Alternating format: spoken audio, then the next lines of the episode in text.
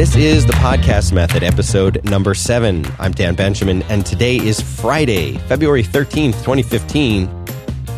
It's Friday the 13th. Well, I hope the luckiness of uh, Lucky 7, episode 7, will offset some of the unluckiness of, uh, of Friday the 13th today. You hear how I sound a little sick? Well, I was lucky enough to get the flu that completely uh, laid me low for a week or so and uh, made it impossible for me. I, I got sick on uh, Super Bowl Sunday and uh, had a fever, 102 degree fever, and uh, sounded just terrible. Sounded just terrible. And that's the thing. Chris Enns uh, asked me this on Twitter. He said, What do you do when you're sick? You don't sound good. Let's say you, you're physically able to record, but you're congested, kind of like I am now, or your, your voice doesn't sound good, or you're not 100%. You know, what do you do? Well, in my case, I just I just don't do the shows. I really don't like that.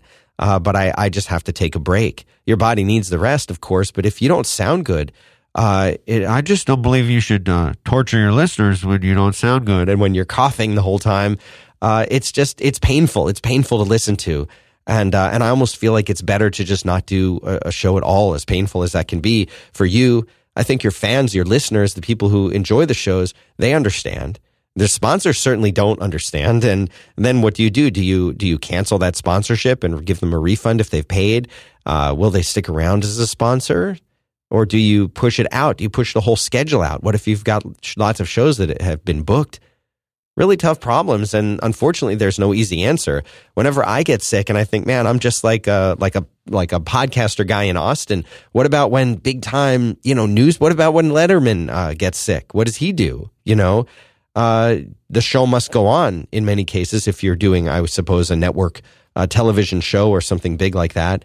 And, and we do, in a way, have the luxury of, uh, of not having to absolutely do a show no matter what.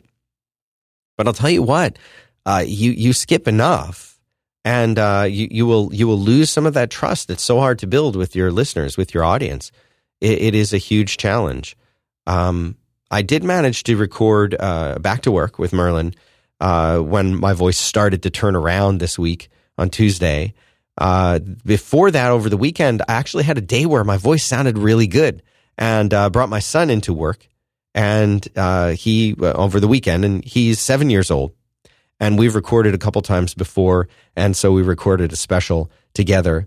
so if you're into that kind of thing, uh, you can you can check out the show notes and you can uh, get a link to that episode. But it's at 5by5.tv slash podcast method slash seven. That's where you go to find these show notes. But, you know, recording with him, a little rambunctious uh, seven year old kid, it makes me think a lot about uh, the challenges of recording with people who maybe don't have the best mic technique in the world, uh, people who don't understand voice control, who, uh, you know, who maybe when you're interviewing them kind of change topics. How do you keep an interview uh, on topic? I'll tell you what, if you're lucky enough to be a parent, uh, interview your kids, even if you never air it. It's a wonderful way to deal with what can be a very challenging interviewee uh, it's just a, a, great sort of way to practice your your own interview skills. And I do get a lot of questions from folks uh, who are interested in becoming better interviewers.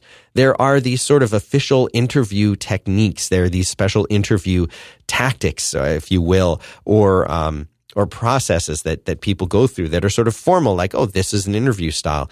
I've done my best to not have an interview style when I talk to guests. What I mean by that is I try to just have a conversation with people. That's something that I think if you if you're a good conversationalist, you you will be a good interviewer. I believe uh, you need to understand when to let the person you're talking to just talk, and how to simply your role as interviewer is to guide the interviewee, uh, help keep things on track, but get out of the way as much as possible. It's a it's a big challenge. It's something I always enjoy. I really enjoy that challenge of talking to somebody, not knowing what they're going to say.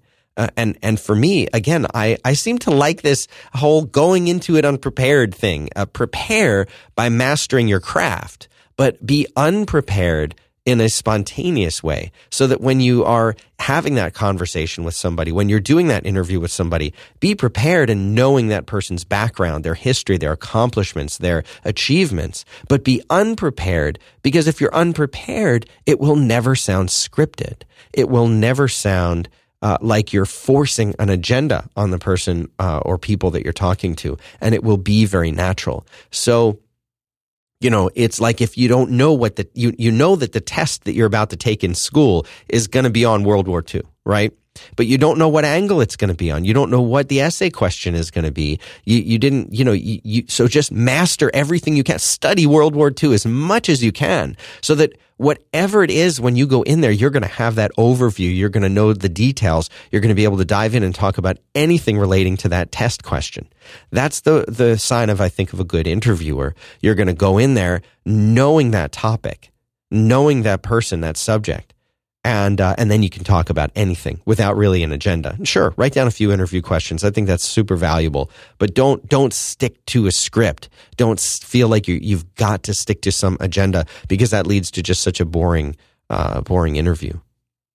I've been getting so many great questions from you guys on Twitter. I'm at Dan Benjamin on Twitter ask me your questions there and hashtag podcast method so that I can see them. But the, these great questions you've been asking, so many people want me to kind of get into the, the nitty gritty of what are we doing in post and where are we putting the noise gates and the compressors and what about stripping silence out of the uh, out of the the audio and how do we deal with that and is it pre or post and as I've been getting these questions I've been thinking uh, about how to answer them but I realize that there's sort of a fundamental view uh, there are, I'm sure there's more, but I see there as being kind of at least two fundamental views of what a podcast is.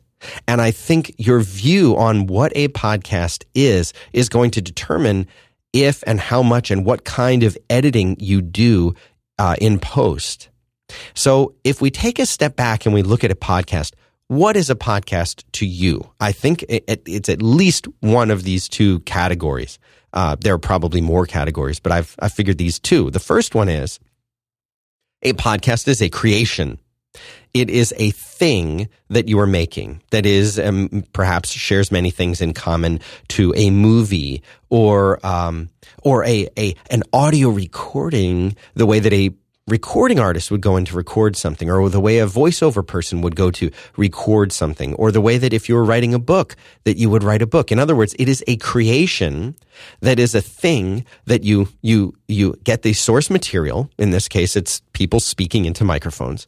And then you do everything that you need to do to edit that. In other words, if book analogy stands out for me, you write your outline and then you do your rough draft and then you start editing it and you get a final draft and you have peer reviews and you get this thing edited and oh, you know what? This section goes here and this chapter should be up here and I need to write a, a supplementary chapter because I didn't really answer that question. And you, you're creating this thing and it's going to be great because you're putting all of this time and effort and energy into making it great. And you might have source material and you say, you know what? That source material didn't work. I'm going to get rid of that. And, you know, like I said, I'll put this thing here and this, and then we'll record a beautiful intro and a really awesome outro, and we'll strip out anything that doesn't make sense. If oh, there was too much of a pause here, we'll edit that out. And there was not enough of a pause over here, we'll put that in. This, this person says um and ah a bunch, we'll, we'll just clear that out. These people talked over each other. Well, we'll make it so that they magically didn't talk over each other. And we'll do all of this in post, in editing, in our application. That's philosophy number one. Philosophy number two is we're making something more not like a movie or a book, but more like a stage play. What happens on stage, good or bad, forgotten lines or not, ad lib or not, improvise or not, uh, that's what's happening and is it is a shared live experience. So the people up on stage, they're working together to make this thing called a play, which is the director's interpretation of a screenplay and the actor's interpretation of that direction and their best job at memorizing the lines or coming up with their own and uh, and creating this thing that you as the audience are participating in. And without you as the audience in this live thing that happened, uh, there is no play. The play is you as the audience and the performers and the director and the screenwriter and the lighting and the people moving the scenery around on stage and making the costumes and all of these things that happen to make this live magical moment. And if uh, if there happened to be someone recording that, and th- then you'd have this recorded version of this live thing, like a, a live concert in a way too. Performers up on stage playing, doing stuff, and you know what? Maybe the person singing uh, changes the lyrics a little bit. Jim Morrison did. Maybe the guitarist decides to play a different solo than they played the night before, and they do that every night. Slash does that. So, you know, you have a very different thing. Now, would you then go back and edit that thing the same way that you would edit the first one? I, I feel like the answer is no. I feel like these are di- different kinds of things. So when you're making your podcast, I think most people that I know fall into the first uh, category, the first view. That is, they're they're going to make a podcast, and a podcast involves capturing source material and then working that source material to create the uh, the end result. The ultimate example of this, I think, uh, is uh, is Radiolab. Jad Abumrad making what is a, an incredibly edited uh, polished and perfected piece of art. That's that's what he's making in every single one of those episodes. It's it's outstanding and amazing what he is able to do uh, in Pro Tools with uh, so much content, and uh, that's an, a, a huge example of that. I think that's what most people are kind of going for. So uh, for a while, it was kind of puzzling me because I would see people, uh, my friends and fellow podcasters who were saying, Oh, look, you know, this is, I strip silence from it and then I edit this and I move this and I do that. And, and I thought, Oh my gosh, that's a ton of work. Why are you spending so much time? And it figured it out because they are viewing this as this create, it is a creation. They want to make it the best that it could possibly be. Well, don't I feel that way too? And I thought about a lot of the interview shows that I've done in the past and how much I would edit those. And I thought, yeah, I've definitely done that. But more nowadays, I find that I'm in the second category. I'll call the second category, how about this? Let's just call it radio.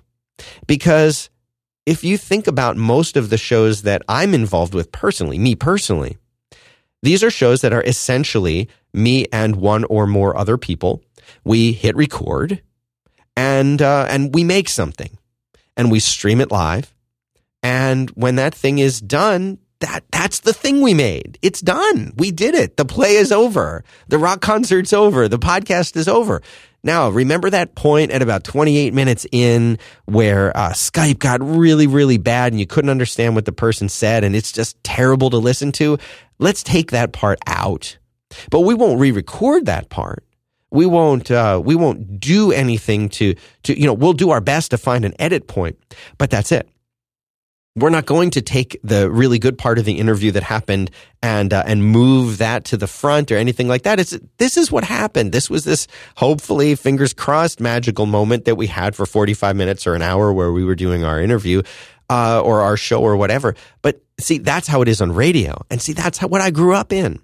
I, I grew up listening to radio. I've told this story many times, but uh, it just to kind of frame this. Uh, I was uh, the kid in uh, in junior high and high school, and I would bring a little pocket radio, and I would have it in my jean jacket pocket, and I would have the earphone. We didn't have uh, headphone, little headphones back then. We just had like a ear, single earphone, and that thing go up on the inside of my jacket, up into the collar, into my ear, and I would kind of angle my head so it wasn't totally obvious. Thinking back, it was probably pretty obvious to the teachers what I was doing. I was still getting good grades, but I would listen to the local talk radio stations. I mean, I was obsessed with talk radio. It was radio to me, and radio was live. Podcasts to me are live. Like that's a thing that you're doing. And what you hear on the shows, at least the shows that I do, with very, very few exceptions, we're not editing them. Now, I'm not saying you should do this, and I'm, I don't mean to sound like I'm saying this is the correct way to do it. Again, look at look at what most of the big shows that are out there, uh, whether it's uh, whether it's Radiolab or Serial, you name it, These are highly edited, highly produced shows. And uh, arguably, you could say, look, they do better than the shows that I do. But uh, I, I just, I love the fact that to me, podcasts are time shifted radio. They're radio programs that you listen to when you want to. That's what a podcast is to me most of the time. Those highly edited, produced shows are a different thing. They're also podcasts. For sure, they're podcasts. Maybe they're what a true podcast is. Uh, and I've got a weird point of view. But the value that I find in treating it like time shifted radio is you've got to be spot on and on point the whole time. Uh, this show, for example, I've had one edit point in in in this rec- recording that I've been making for you so far. It's when I started coughing horrifically and needed to drink some of this uh, tea that I've got right here in order to sort of recover. Well, that doesn't belong in the show. I don't think anybody would think that that adds some kind of depth of realism to the show and makes it amazing. I don't think so at all. Uh, but um, it, it, it, you know, so yes, I, that, that you will never hear that part because it was just terrible. Well, yeah, I mean, if I'd been doing that on radio, everyone listening live would have heard it if I hadn't stepped on the cough button and had my co-host fill in, uh, talking for a little while. But, uh, that's, you know, that's the kind of thing I will edit out. The rest of this has just been me talking and, uh, and I have some notes. I have some topics that I want to cover. Uh, but I think about this stuff a whole lot so that when I'm here recording it for you, hopefully it, uh, it it's not all over the place. Hopefully I'm, uh, I'm making, uh, points that are useful and answering questions that are helpful. But I love the spontaneity. Uh, and that's why I always loved going to see plays and seeing performances as opposed to, um, seeing movies, which I also love, but things that are heavily, heavily rehearsed. And I always have a great admiration for directors and actors who are able to uh, to rehearse something, but then perform it and and do the ad libbing and come up with things. Some of the best scenes in movies, I feel like, are are, are to some degree ad libbed. The famous scene with Joe Pesci in uh, in Goodfellas, where he's sitting at the table, uh, his character talking to uh, to Ray Liotta, Henry. Uh, it, huge amounts of ad lib in that. And that's one of the most memorable scenes. If you take great directors and great actors and you just sort of throw them in there, amazing things will happen. We can't always be that lucky uh, with uh, with podcasts, of course, but that's the kind of spontaneity that I'm I'm always hopeful to to try to capture and uh, and and to keep in something that's that's as natural as possible. Time shifted radio. So uh, I listened to a lot of radio. Speaking of radio, I listened to a lot of radio while I was sick, and uh, and you know I listen every morning to the AM station here, uh, the sports AM station because I love sports, and I, I, won't I won't name any names, but there's a couple guys that do a sports show in the morning, and they do ad reads. You know they do ad reads just like we do ad reads. They're they're not always that good. And it shocks me because these are guys who can talk and completely pull me into their conversation about uh, the what they're talking about. And they do these amazing interviews with uh, some really really influential people in the world of sports. And I just love these guys and I love their personalities. And then the minute that they start doing an ad read, it sounds like they are reading from a script. Oh, haha, you need to go check out this product. It's so bad. It's so bad. And I don't know why. And I was talking to uh, to my uh, producer, uh, sales director Hattie here, and she was saying, you know, she's like, these people are like they're paying your salary, you know, like you you have to do a good job. She's like, talk about it the way that uh, that that you you would talk to a kid if uh, if a kid told you about something and you would you're not going to say to your kid, "Yeah, great, I know the Earth is round. Get lost." You're going to be like, "It's round. I thought it was round. Tell me more about that." You get excited, you know. Well, how can you not get excited about the copy that you're going to read? These sponsors that you have or that you want to have are giving you money to talk about their thing. So you've got to get into it. You've got to read about it. You've got to get excited about it. My goal whenever I do a sponsor read is to get you, to, first of all, to get myself excited about it, but to get you excited about it. Otherwise, I've completely failed. It's, there, there is no grades. There are no levels of success at sponsorship. Either you, you knock it out of the park or you completely fail. And sponsors will listen. They do listen. They should listen. They're spending their money. They want to make sure they got what they bought. So let me do a sponsor for you right now. And I'm incredibly lucky, incredibly lucky to have Harry's as a sponsor. I'll tell you why. Because I use their product and I love their product. And no amount of money from Harry's would make me say that if it wasn't true. Let me say that again.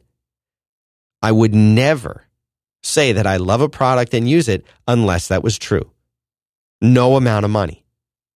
I would just do a read and I would read what they told me to do and I would get excited and enthusiastic about it. But there's a difference when you actually use the product. Now, I definitely have had sponsors, and Harry's one of them, where before they were a sponsor, I had never tried their thing out. Harry's was brand new when they started sponsoring our stuff. And they came to us and they're like, hey, we've got this thing, let's try it. I said, okay, cool. I need to try this to use it. I tried it, I used it, I loved it. I've gotten these things for people as gifts. These are great. So let me tell you what this is. Harry's, simple. They make razors. It's that simple, right? But they don't just make any razors, they make the best razors. You can go, and this is why they started their company. You go to the grocery store and you find these, these razors on the shelf, and uh, they're super expensive. And you say to yourself, man, why are these things so expensive? It's just like little pieces of metal, right? Well, we've been overpaying for drugstore razor blades. Okay, like like it's become a habit. You go there and you you just buy these things. They're, they're crazy expensive, and they're not the best. Well, Harry's found this company in Germany, this factory that was making these German engineered blades, crafted for sharpness, super precise. And they started working with them, and they, they, found these things were so awesome. So they bought the factory, they bought the company that that, uh, that makes these, and now they you cut out the middleman. There is no drugstore. Harry sells this stuff direct, so they they save us tons and tons of money. So th- how do they do it? What is so great about it? These guys in Germany, the guys at this factory, figured out how to make these awesome blades. Harry's put them together in this beautiful little package, in this beautiful little box that you get. They make a really awesome shaving gel and a shaving cream if you're old school. And they send you the, they have the, the handles are like weighted handles. They feel like something. I mean, like we don't use the word retro anymore, but these are like retro blades. They're really cool. You can get them engraved. I got one uh, engraved, but their starter kit is just 15 bucks. You can get three blades and your choice of the, the shave cream or the foaming gel. And you will get five bucks off if you use the code podcast method, all one word. Five bucks off, off that $15 shaving kit.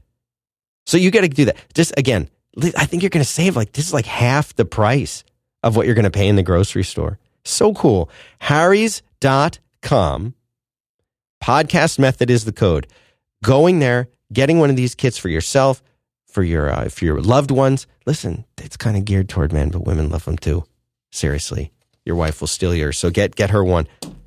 Harry's.com. Podcast method is the code. Go check them out. That's the thing. Hopefully, when I tell you about Harry's, when I tell you about our sponsors, hopefully you, you get into it. You get excited about the product because that's my job, right? That's not the part of my job I don't like. No. Well, I don't really like doing the sponsors. I don't want to do it, but you know, I got to make some money. No. That is equal. Sponsorships are equal. And so listen, I've talked about this in other shows and other episodes of the show. I want you to go out there and you're saying, you know what? We've only got 300 downloads an episode. First of all, that's 300 human beings who want to listen. So don't knock that. That's awesome. Second thing is, that may not be enough to get you a sponsor. Okay. Do the affiliate thing. I'm telling you, believe me, go out there and pick your favorite company and go to their website and see if they have an affiliate program. The URL may be ugly, it may be like a question mark, affiliate ID equals, and then a string of numbers and characters. That's fine. Direct people to your website. Do the ad yourself. You can't, uh, I don't know about the legalities of this, but I wouldn't do this. I wouldn't say, oh, this show is let's take let's pretend Harry's has an affiliate program and you just want to use it. I wouldn't say, oh, this show's sponsored by Harry's. You can't say that because they're not really sponsoring your show. That's misleading. What you can say is, you can say, you want to support the show. Here's how you can do it. Go to harrys.com and use this link on this page of my website for this podcast. Go there and click that link and, uh, and I'll get affiliate credit if you buy from Harry's. Harry's is great. They're my favorite razors. Here's what they do. Do that insert those affiliate programs into your show as a way for people to support. And you know what? You do a good enough job, you might make some money. It might be 10 bucks, might be 100 bucks, might be 1000 bucks. You can also, anytime that you talk about a product or something like that, let's say you're talking, well, on this show, we talk about gear, right? If you were talking about a microphone that you like, put a link to it on Amazon with your affiliate code on it. And you can tell people, like, support my show. Go and use my affiliate links. I'll get a little kickback. You can make some real money. I know people who run some big websites, big millions and millions of uh, of of down of uh, you know visitors per month. But those people, they do affiliate links. They can make thirty percent, sometimes fifty percent of their money from those affiliate links. So just keep that in mind. Don't be discouraged if your show's too small for a sponsor. There are tons of other ways to do it. And of course, there's Patreon. People have been asking me, what's Patreon? How do I support you on Patreon? What is Patreon? How do you spell it? I'll put that into the show notes too. It is P A T R E O N, Patreon. Uh, they are a great service that uh, allows people like you to donate a dollar, five dollars, a thousand dollars, whatever you want, uh, to to to help support these shows, to help support the stuff that that uh, we are doing here at Five by Five. That let us do shows that uh, that are different and maybe not heavily sponsored or commercially successful, but can just be be great shows. So thanks to everybody who is supporting this show on Patreon. Again, that's patreon.com slash five by five, P A T R E O N, patreon.com slash five by five. So uh, go there and uh, and support. Give us a buck. It makes a big difference. All right. Let's jump in and do some of these great Twitter questions that have come in.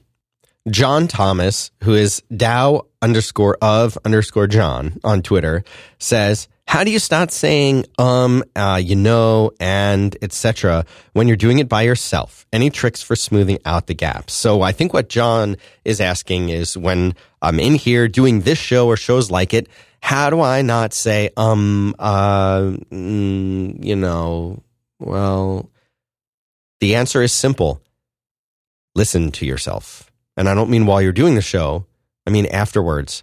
Listen back to what you just recorded. I don't necessarily recommend editing all of those out, especially, you know, where it leads to sounding choppy or weird. But go back and listen to the shows that you have recorded. Listen to yourself, and I guarantee you that habit of saying um uh and and filling time that way will start to really irritate you.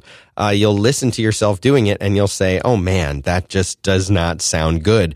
You will remember not to do those things. A couple of them are totally fine. You say, "Uh, I don't know," you know, totally fine, totally a normal part of uh, of having a conversation. The way that a, a normal human speaks. But what I think we're doing is we're trying not to have any pauses.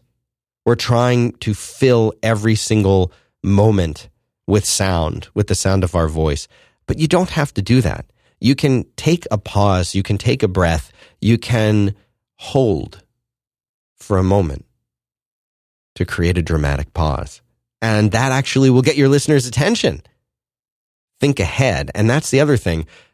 The more you do it, the more you record, the more shows you make, the more natural and the more easy it will be for you so that you can be thinking about what you're about to say before you say it. And that will eliminate those kinds of pauses and that feeling that you need to fill, uh, fill up the time. If you've ever heard a rapper freestyle, oh my gosh, how did, how do they do that? Well, it's a lot of practice. It's a lot of coming up with rhymes and thinking ahead and thinking about what they want to say, uh, that, that makes that possible. Such a challenging thing for a person uh, like me. I can't rhyme at all. uh, let alone sound cool in front of a microphone. But I can think a little bit ahead of what I'm about to say because I've practiced so much and done it so much. So, John, that's really your goal. Listen back to yourself and hear those habits, those uh, ticks, if you will, that you've picked up and think about why you're doing them. And then give yourself the opportunity to learn from that and to take a natural pause instead of having to fill it. And I'll tell you what, if your pause is too long, it's much easier to edit out a pause than it is to edit out an um or an ah or something like that. Ben Shearman, Subdigital on Twitter says, quick one. How do you organize your gear in wires? Do you have any recommendations for desk friendly racks? Gosh, I hate wires. I think I hate wires more than Steve Jobs hated wires, if that's possible. Uh, my whole life, it seems, is about cables and wires and coiling and wrapping and bundling. It is a nightmare. And it seems like my life has always been about this, going back to some of my first jobs when I was in IT, just running cables and Ethernet. And ugh. my whole life is about cables. My whole life is about wires. It's all about wires. And the answer is there really isn't an easy way to manage all this. When you talk about having, you know, three, four microphones, you've got at least that many headphones, you've got a mixer, the mixer's connected to a computer. There are wires going back. Oh, you've got two, three Skype guests on different machines too? Doing mix minus? Oh, you got a lot of cables, lots of wires, and it is horrible. Uh, you know what? There is no easy answer to this except one word Velcro. Um, I am putting into the show notes the, the Velcro that I like to use. They're these little Velcro uh, strips that you can get. You can cut them and you can wrap up the cables, and that, that's it. There are tons of really great solutions. But I find that every time I find a really good solution that I get set up and that I feel works for me really well, and I get it set up and everything is really cool, uh, the next day I have to change it. And then I have to undo all of that stuff that I did. So I kind of try to set things up so that they're as neat and tidy as they can be, but that I don't invest a million years fixing them up just so because inevitably I'll have to change it. Oh, we got an extra guest in the studio today, or oh man, this uh, Skype machine died, the hard drive crashed. What am I going to do? I like to be able to get in there and rip things apart and uh, and put them back together as quickly as possible. There's one thing though interference, ground loops things like that. What am I talking about? If you're sitting there and you're listening and you hear a buzz, you're like, what is that buzz? I'm not talking about a hiss. Hisses can come from a lot of things, including uh, overcompression, bad gain structure, uh, those kinds of things. Forget forget a hiss for now. I'm talking about a buzz especially a buzz that almost has a cycling sound to it, you may be dealing with something called a ground loop. You may be dealing with interference from video cables. You may be dealing with uh, with interference from power cables. How do you get around this? The answer is power conditioning. They sell power strips that unfortunately are expensive. They're about a hundred bucks. Furman is the best one I'll put a, a, link to that in the show notes. Again, show notes are at 5by5.tv slash podcast method slash seven.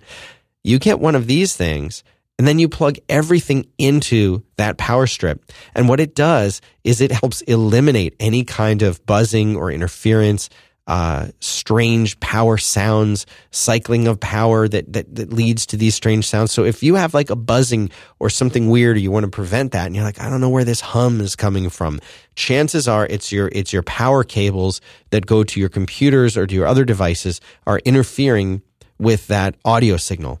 Because most of the audio cables that we use are not really shielded in a way. You know, you can have an HDMI cable laying right on top of a power cable. That's fine because that's all digital. But we deal with analog stuff in this sound. These microphone cables are, are analog cables. So uh, you've got to be careful with uh, with that. So you get one of these Furman power strips and you plug everything into it: your computer, your screen, your preamps, all of that stuff, and uh, and that that will save you uh, a million years of headaches. Just uh, give it a shot. I know it's not cheap, but if you're running into those kinds of problems, you got old wiring in your house or your apartment, these are things that you can uh, definitely look into, and uh, and and it will help you.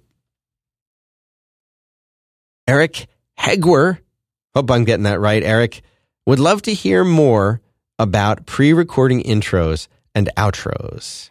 Eric, you're talking about when a uh, a host of a show pre-records the intro, the outro. That is to say, hey, you're listening to the podcast method. This is episode number seven. It's Friday the 13th, etc.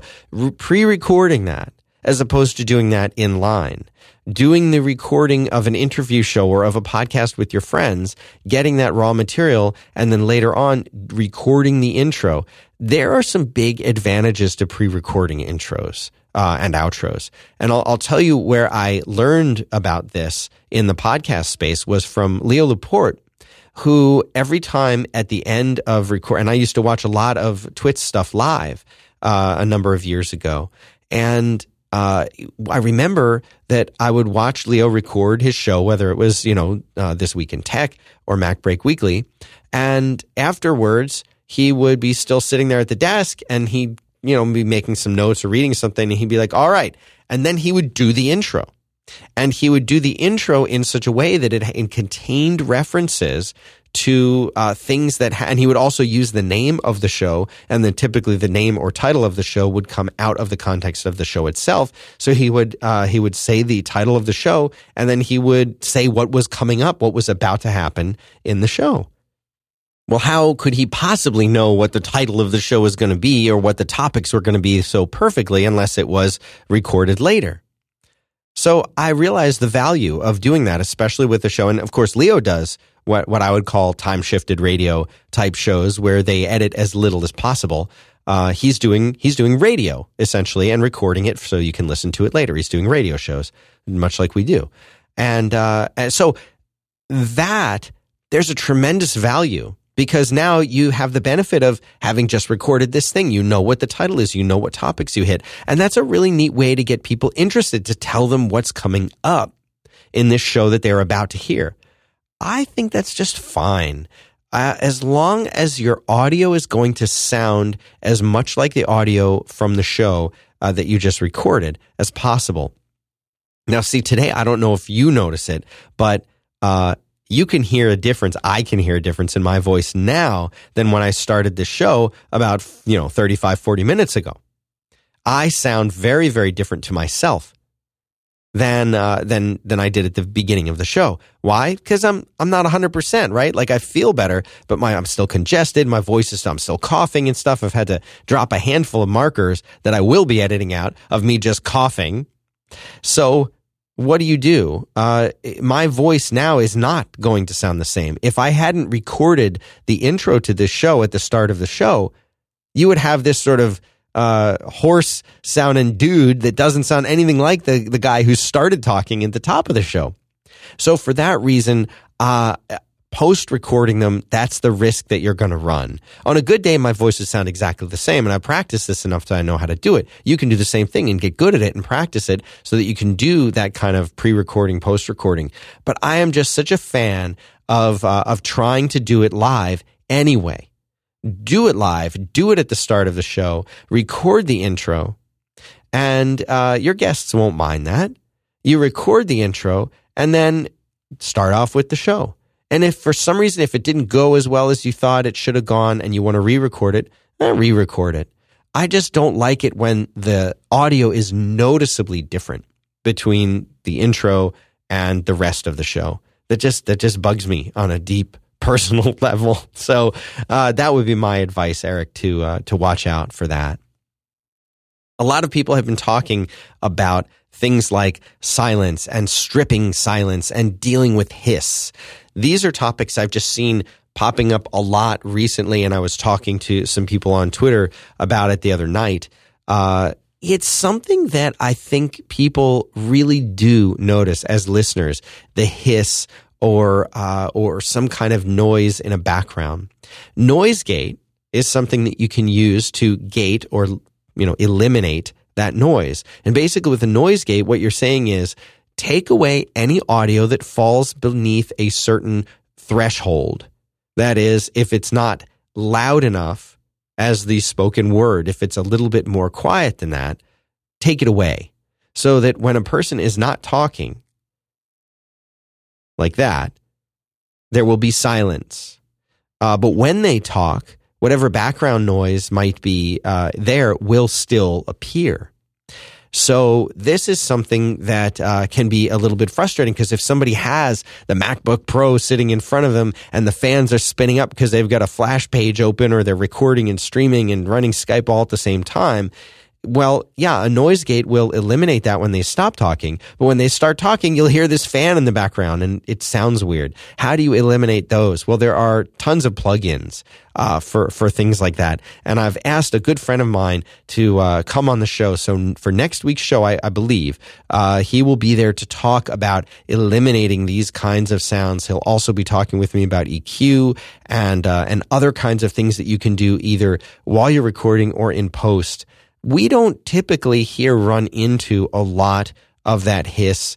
Uh, we, we, we would rather have people turn their gain down a little bit and boost their level in post. That is to say, make them louder in post rather than have them giving us an overdriven, uh, uh, signal that has too much uh, gain, bad gain structure, overly compressed my goal when using compression, and we talked about compression a number of episodes ago, again, is just to do the absolute minimum compression I need to keep people from getting too quiet or uh, to people from getting too loud and just kind of smooth things out. So uh, I, I, just wanted to address that a little bit. Stripping silence out uh, is it makes it easier to move those individual pieces that are actually people speaking around uh, more creatively. Again, not something we do a lot because the goal is to have essentially the, the, the live radio experience. But uh, if you are doing a lot of that post uh, uh production work, having a strip silence feature in your uh, editing software and using that to remove those blocks of silence so that you just see the words there. I'm sorry, just see the people's spoken words there. It makes it much easier to do that kind of deep editing. Few more questions. Dan Shaw, best method. Oh, he's C Planet, S E E Planet on Twitter. Best method for sound dampening, sound panel layout without breaking the bank.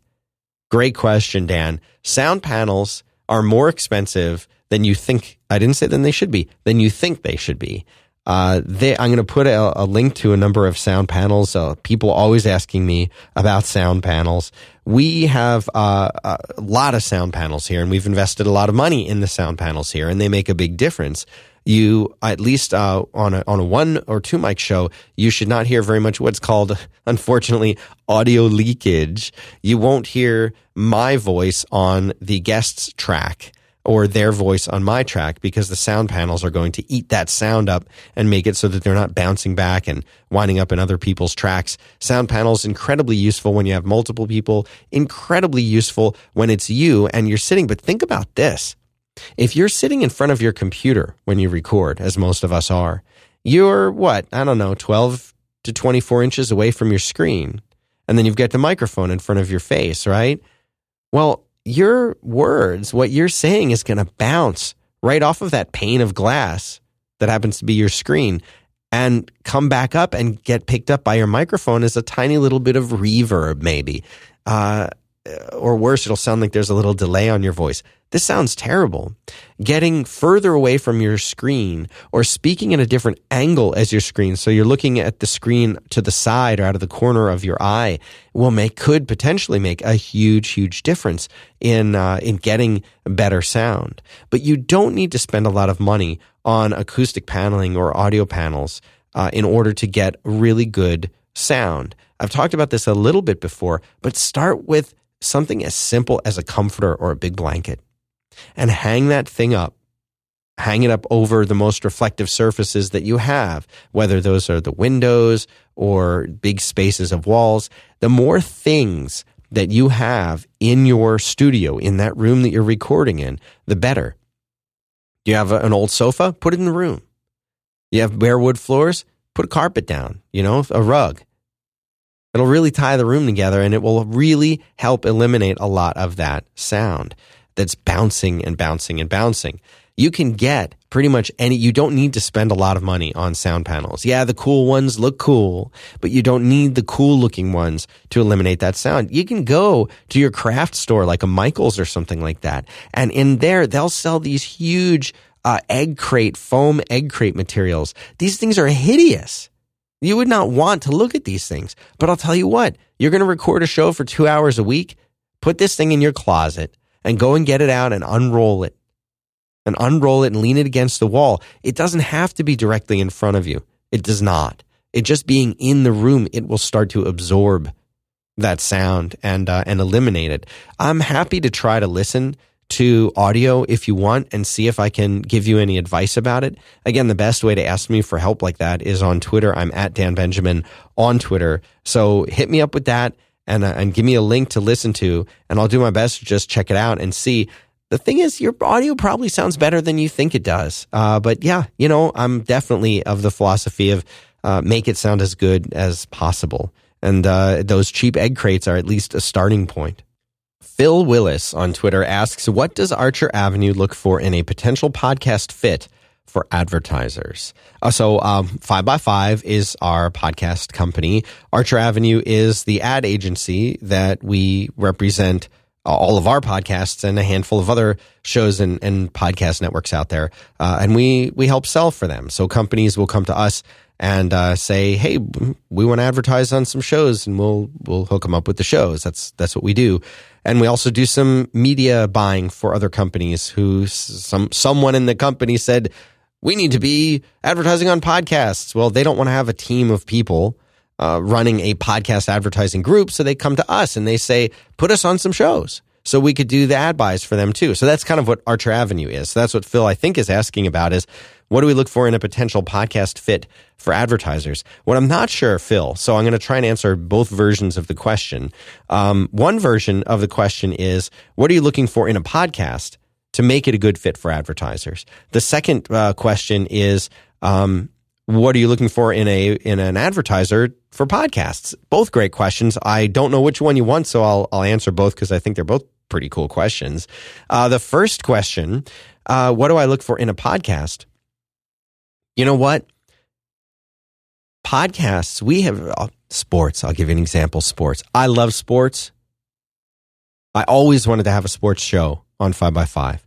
We've had two sports shows on 5x5. Have you heard of them? No, you haven't heard of them. Is it because we didn't put everything we had into making them amazing and get amazing hosts who are well known in the sports world? And we did all that and we promoted them and we had really cool artwork, but they never even got close to competing with the podcasts that were made by people like Dan Patrick, Rich Eisen, the you know ESPN as a whole, Sports Illustrated as a whole. We didn't even chart. We didn't even show up anywhere on that. You look at the 5x5 shows, they do very, very well in iTunes, in, in technology, in tech news, in gadgets, in pretty much everything in, in that technology space. Why couldn't we do that in sports with people who are amazing? Will Carroll. Will Carroll did the nickel on 5x5. It was a great show. I listened to the show uh, religiously. Loved the show. Looked forward to it every week. Couldn't couldn't get the show to perform and couldn't get sponsors interested in it. That sucks. Because uh, I really wanted to have a, a great sports show, and we did, just no one listened to it. So, you know, what we look for in podcasts are things that we know will work.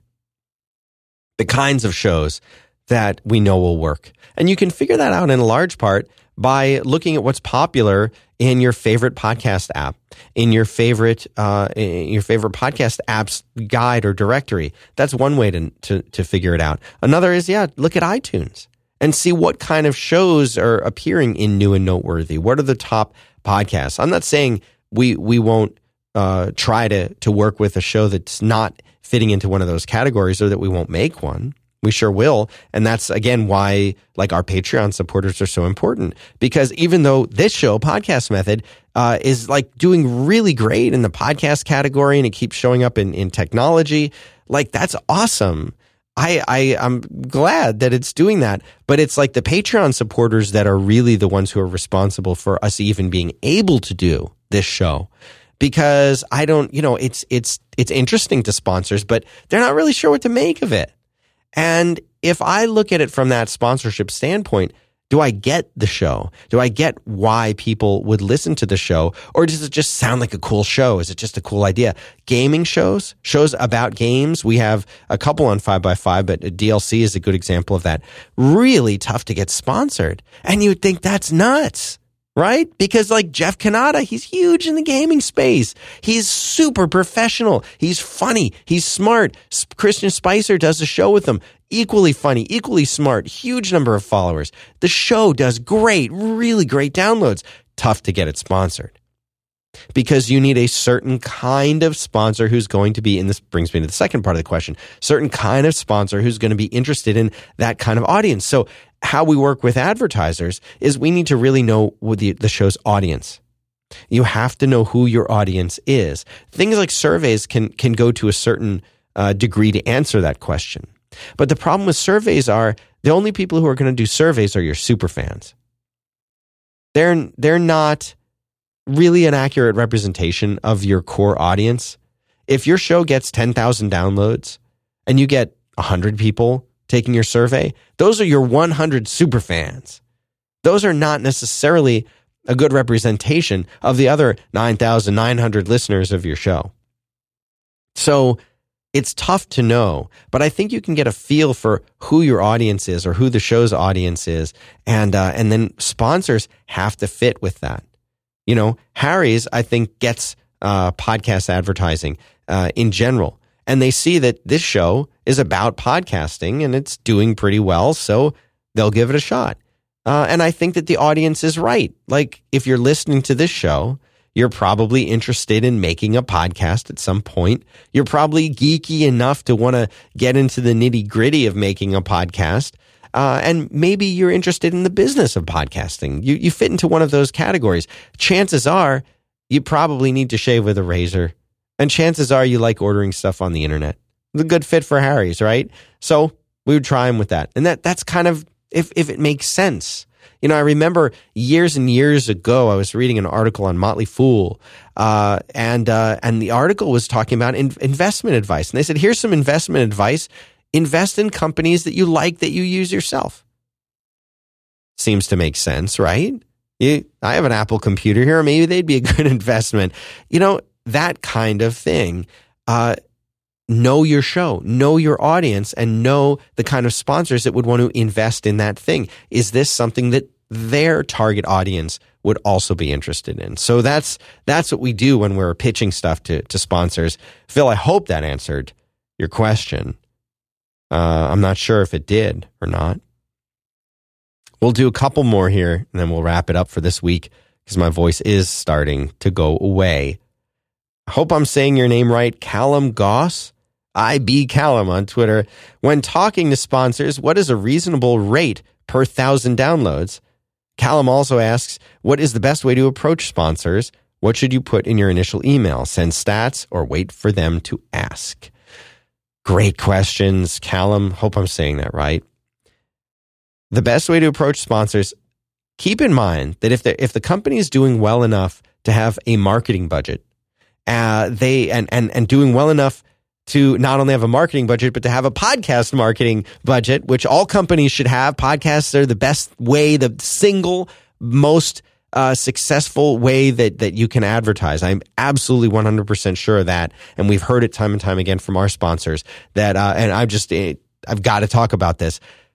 Podcasts are way, way, way more effective than web ads, than newsletter ads, than any other kind of advertisement. We hear it time and time again from our sponsors. Podcasts work better. Why do they work better? Think about it. Right now, you hear my voice in your ears. There is nothing, uh, we'll, use, uh, we'll use Apple's word, nothing more intimate than the human voice in your ears. Chances are, right now, where are you? You're driving in your car, you're walking your dog, you're at the gym, you're shopping in the grocery store, you're on a jog. Maybe you're in bed. Good night. Good morning. You're hearing my voice in your brain. I'm in your brain. right? But think about it. That is a very intimate connection that you have with the human voice. We hear the human voice in the womb. From day one, you're hearing your mom's voice until you're born, and then you're still hearing it. Before your vision even works, you're hearing your parents' voices, your friends' voices, your family's voices. You hear someone on the phone. Phone calls are way more personal than emails. Everyone knows it. Well, podcasts are way, way more personal than a banner ad on a web page. Podcast advertising works.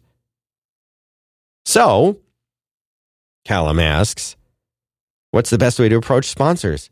What should you put in your initial email? This is what I would do, and this is what I do do. I send an email to the sponsor and I say, Hey, sponsor, I think you guys should sponsor this show that we do. Here's what it's about. Here's how many downloads it gets individual, unique downloads per week. They want to know people. Your sponsors don't care how many subscribers you have. They just don't. They don't care. They want to know how many unique individual downloads you get per week. Per week. Then you can tell them per month too.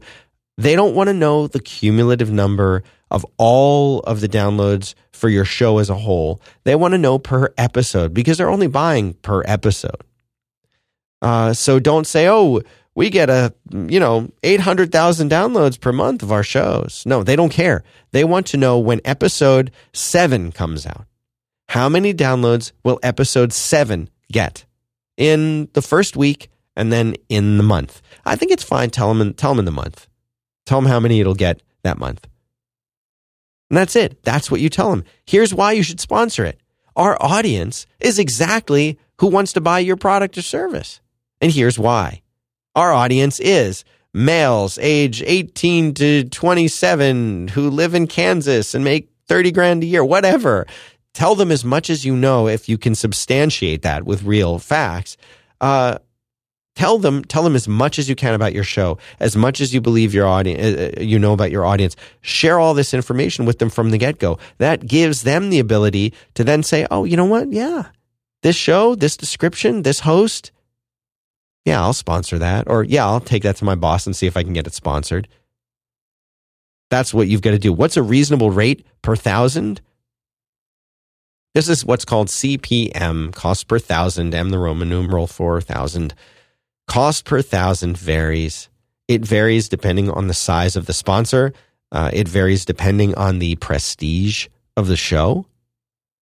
So, for example, if there's a show who has someone very well known with a big following, a great website. They are do public speaking. They're a big deal on Twitter, whatever.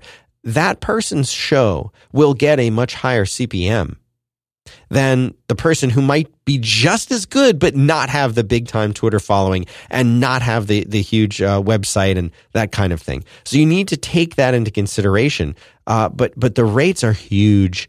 Everything from a 15 CPM to a 50 CPM. And it really, really varies. I will tell you that the bigger sponsors who do a lot of podcast advertising will be closer to the lower end of that spectrum than they will to the higher end of that spectrum. But again, it depends on the show. Uh, it, it's perfectly okay to say, you know what, we've got a very special show. We really want to target these certain kind of sponsors. And you know what?